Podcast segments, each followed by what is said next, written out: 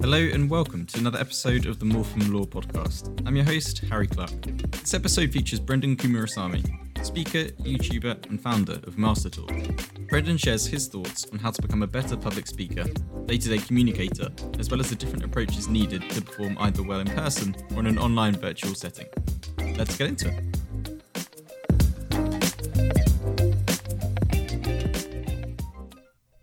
So, hi, Brenden. Thanks so much for coming on the show.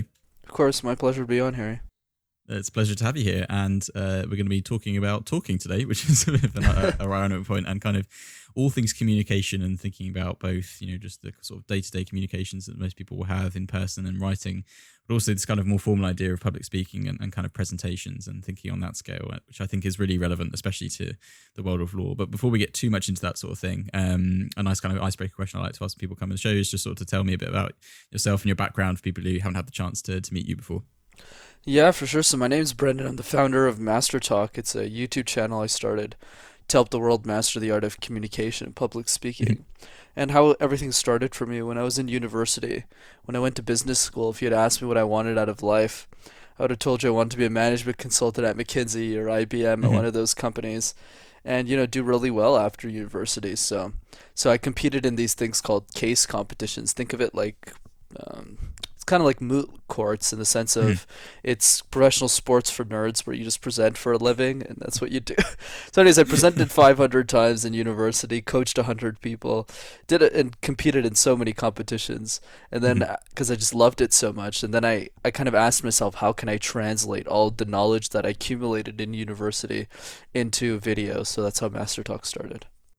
Fantastic. And so, of course, I'm sure along the way you developed all kinds of nuances and insights into how to get sort of better at communicating. Um, but I think a really important question to start with is is why is it so important in the first place? Um, especially with everything that's going on now, you know, day to day in person communication has changed um, massively. But just for most careers, and as a general point, what do you think is the real importance of actually needing to get better at communication and practicing it as a skill? Yeah, sure. So the the angle I like to take, uh, Harry, is public speaking allows you to scale your ideas. So mm-hmm. since we're talking specifically to a law audience here, yes, it's true. You obviously need communication if you want to be a litigator, if you want to be better at communicating, whether it's writing or in person. But the way mm-hmm. that I like to phrase it to motivate you and incentivize you to do better at communication beyond your career is how are you going to use your skills as a lawyer to make a difference? So let's say you want to pass new policy. Let's say you want to do pro bono work. For mm-hmm. you to actually win those cases against other really good lawyers, you want to make sure that your communication skills and in person skills and that written skill is so good that it allows you to make that change you want to seek in the world. So my my point of view is public speaking is the difference between having a one-on-one conversation with a client to impacting hundreds of people in a courtroom or how you share your message and how you get laws changed in your favor. Fantastic. And so I guess for you then what was the what was the kind of reason when you wanted to start getting better at communicating yourself. Obviously this this notion that you wanted to share this idea and i'm sure that you know this, the, the, points you've raised in terms of it being important have kind of fundamentally come into it. But when it came to your sort of first time of wanting to explore this idea of um, getting better at communicating and taking part as these nerd competitions as you say and, and viewing it as this real sort of vocation to pursue what was what was your main sort of primary reason for pursuing that?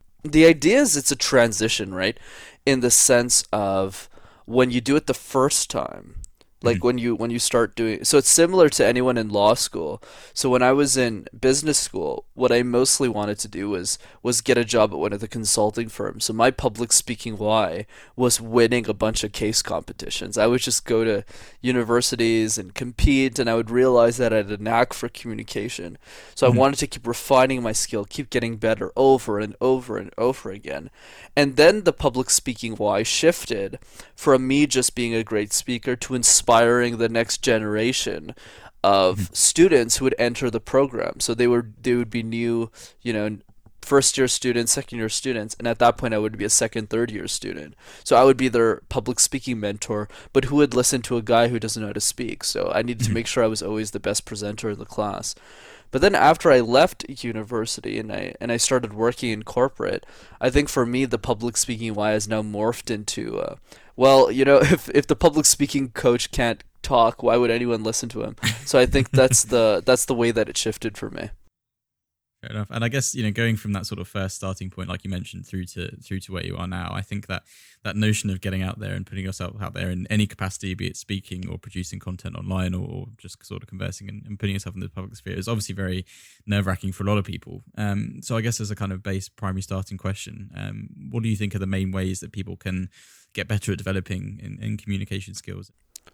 Yeah, absolutely. I, I think that the so let's talk about public speaking as a foundational skill, and then talk about how we can share the message with people and get over the fear of posting stuff.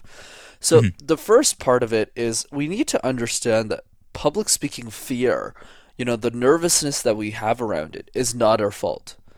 There's mm-hmm. this misconception that oh, for some reason, everyone in society seems to be scared of public speaking. We don't actually know why. So let me clarify that for everyone the first place that we need to start with this question or with this um, this thought is where have we given the vast majority of our presentations? And the answer is almost always school. Mm-hmm. Because we don't do presentations for fun. We don't wake up one morning and go, "Hey Harry, you want to get breakfast and present all day?" Like that doesn't make any sense, right? It doesn't work.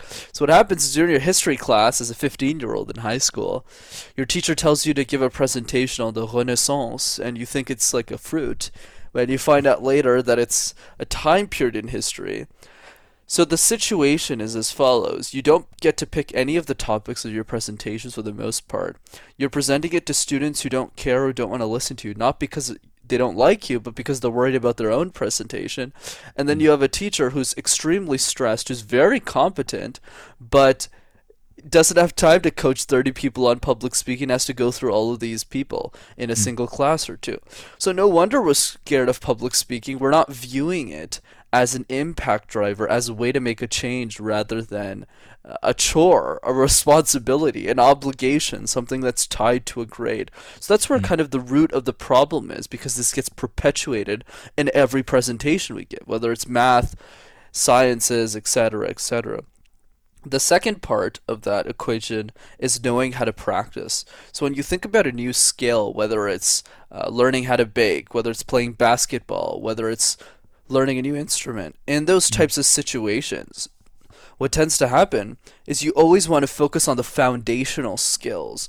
So let's say you're playing basketball. Sure, you can do special tricks, but the focus should be on dribbling the ball, understanding the court, and above all, getting the ball in the net. Mm-hmm. But we don't apply that same analogy to public speaking. Your university teacher, your boss, your clients come up to you on Wednesday and say, Harry, I need a presentation for Friday. So you get ready, you get all the slides together, you present it on Friday, and you take the presentation, you throw it in the garbage. So you're not doing what the best speakers in the world are doing, which is presenting one or two presentations hundreds of times so that they mm-hmm. become an absolute genius in that talk, so that they can perpetuate all of the learnings from that one single presentation into their day to day lives. Mm.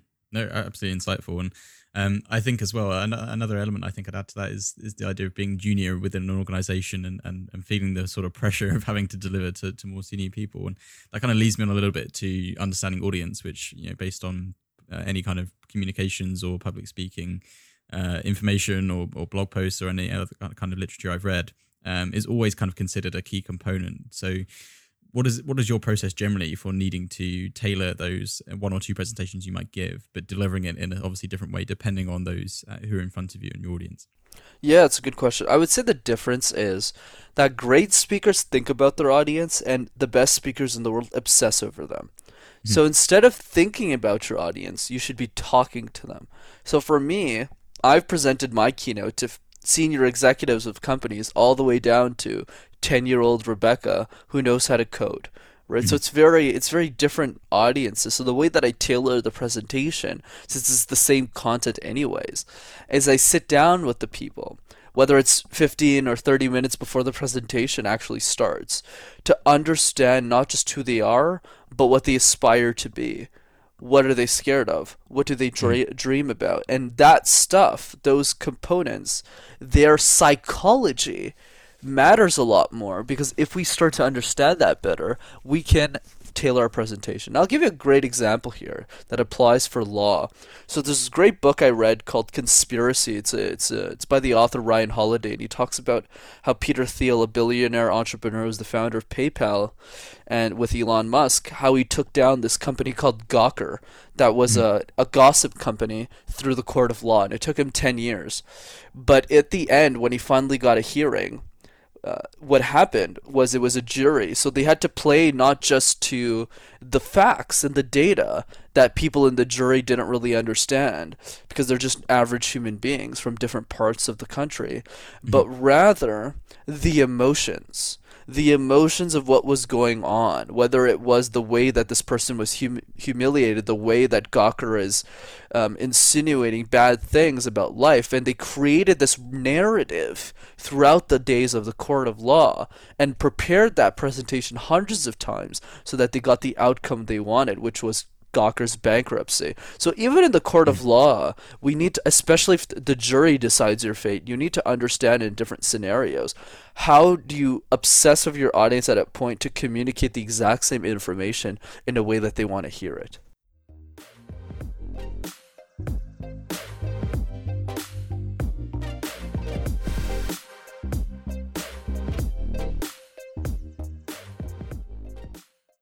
A lot of this episode we've talked about the kind of more formal types of, of sort of speaking communication be it you're on a stage or you're, you're being tasked with giving that big pitch or that big presentation where there's an element of kind of preparation um, but I think another kind of reason I wanted to speak with you, and this is equally applicable to the world of law, is is that kind of more just day to day, off the cuff, on the spot sort of forms of communication, which will hopefully lead to some form of relationship building, be it you know trying to win a client or just professionally within the workplace or anything else, and trying to sort of build connections.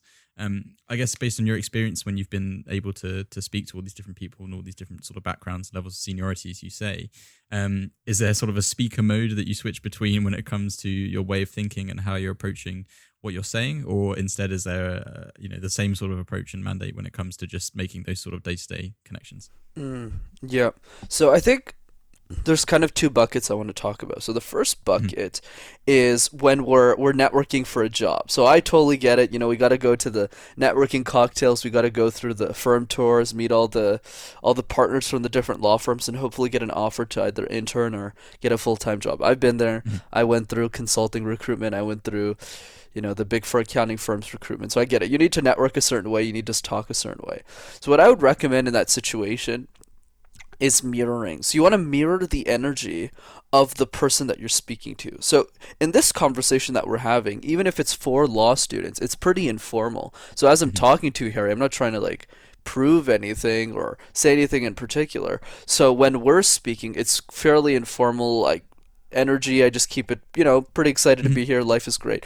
But if you were a senior partner, right, at a at a at you know a litigation law firm that I wanted to um, that I wanted to impress, that would change. So what would happen is I would spend a lot more time listening to you because mm-hmm. people like to talk they like to be like they like to talk about themselves and the second thing is i would ask them insightful questions as and to give them the illusion as if I was already working there. So let's say, hmm. for example, I was speaking to you. Some here's some of the questions that I would ask you. Um, what what is your what is your main method of acquiring new business within the, within the county that you're in, within the city that you're in? What are some of the strategies that you use that have been most effective to get new business within the door? I hmm. start to think about the business of law and I start to ask them questions about specific articles that I read or new news and give my input to them and ask them for theirs. So I, I show them that I have a lot of interest and passion for the specific outcome which that I want is which is a job right? Mm-hmm. So I think the key is you want to combine mirroring and insightful questions. You want to mirror appropriately. If the if the partner's talking at a very low tone, you don't want to yell at him, or else he's going to think that you're not a part of the group. Mm-hmm. But if he's really loud and you're very quiet, he's also going to think the same thing, or she's also going to think the same thing. So you want to make sure that you're um, mirroring appropriate. But the second bucket that I think is more interesting for for the audience and more interesting mm-hmm. for me, frankly, is how do you network in general? Like how do you build relationships that last last for a long time because a lot of the people that don't know this is most individuals who get jobs in these fancy law firms and these consulting firms and these investment banks they need to understand that most of the reason that they get the job has nothing to do with the partner, but everything to do with the most talented students in the university. What does hmm. this mean? If I'm a first year student and you're a second year student, Harry, and I make a connection with you and we, you know, we have fun, we go to moot law courts, we, you know, we get involved together, and you get a summer internship at one of the big law firms in London, and I don't, obviously, because I'm a year younger than you, who are you going to recommend? Mm-hmm. You're obviously going to recommend me because I'm the person who got involved with you. I'm the one who helped you. I'm the one who was there by your side. You're not going to recommend some schmuck that you just met at a networking cocktail. So when you mm-hmm. think about networking, everyone, you need to focus on the people within the university because the, the top students in that university who get involved are the people that will end up helping you get the referrals that you need. And that's exactly how i landed my job right? And i was able to hmm. outcompete everyone else because i knew every, all the best students within the university who then recommended me. Yeah and i think that extends as well to things like university societies which are often ripe opportunities, all this kind of extracurricular initiatives. And um, yeah, I think you raise a really important kind of broader point of not just thinking towards the end goal and the partner at the top of the food chain of whatever firm I'm trying to reach, but everyone else around you and the opportunity to collaborate with others and learn from others, both at your level of seniority and those just above or just below it. So absolutely, um, I, I agree wholeheartedly there.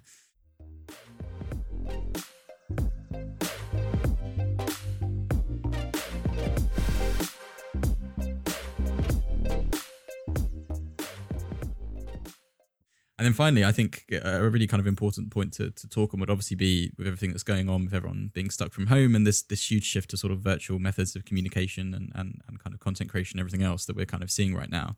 Is your advice the same, different, similar? Uh, are you presenting over Zoom to, to executives and things like that? Or is it a, a different kind of learning sort of you've had to take on personally? And, and what's your been reflections on that? Yeah, absolutely. So the idea is with online presentations, the big difference I found now that I'm giving all my keynotes virtually instead of uh, instead of in person now mm-hmm. is we need to acknowledge the challenge of presenting on Zoom versus in person. So I'll give an example. Let's say that you tell a joke in a in a law classroom or something like that. What mm-hmm. happens is if you tell that joke, you will know immediately if you're funny or not because your your student the students in the room are either going to go oh harry you're really funny or they're going to say this guy is really not funny. But at least you know. At least yeah. you know the reaction of, of how you're how the students are reacting to you. But the challenge in online harry is when you present and say that very same joke here's the punchline. You need to assume it's funny and the reason you need to assume it's funny is because you can't gauge the reaction anymore because you got 30 images on a screen and you can't tell if people are laughing anymore because you're looking at your slides on the same screen. That is the challenge. So you need to present with such confidence that even if you don't see people laughing, using the joke example, you don't have to say jokes, but just to prove the point, you have to assume that what you're saying is hilarious and execute the same joke in the same way as you would have otherwise. Mm-hmm. So that is where we start with the challenge. So obviously there's other things like you want to look at the camera lens at all times because you don't need to deviate your eye contact. There's doing Zoom pre-training rooms where you bring the five people you hate the most to a Zoom call and they shred you in a presentation before you actually go to the real one. Those are tactics that will help you a lot, but I think the the overarching thought is by acknowledging that in-person presentations are harder than offline ones or mm-hmm. in-person ones, then we can start to build a stronger resilience and really up our energy levels, even if we're alone in our basement presenting the exact same content to the exact same people. Mm. Absolutely. And I was just nodding, nodding along because um, having given a lot of webinars and live streams, and I'm sure people listening have had to contend with my terrible jokes and humor. It's, it's a bit of a strange experience when you try and make some sort of jovial point and you look at the screen and it's just, you know, 30 faces on mute, just kind of nodding, and someone might crack a smile or something. And it's obviously not always indicative of everyone who's uh, turned up as well. So it's certainly a different beast and, and something a bit different. But um, no, I've certainly learned something myself today, both when it comes to uh, the virtual side of things with webinars that I've been giving, and also to take it forward when it comes to whenever we enter the, the in person world that I'm sure we're all uh, looking for. But thanks so much for, for coming on, Brenden. Where can people go to learn more about yourself and everything we've kind of talked about today? Yeah, of course, Harry. Thanks for having me on. So, for those who are interested in public speaking, have any questions or anything. I'm not famous like you are, so feel free to just message me on Instagram. you flatter me.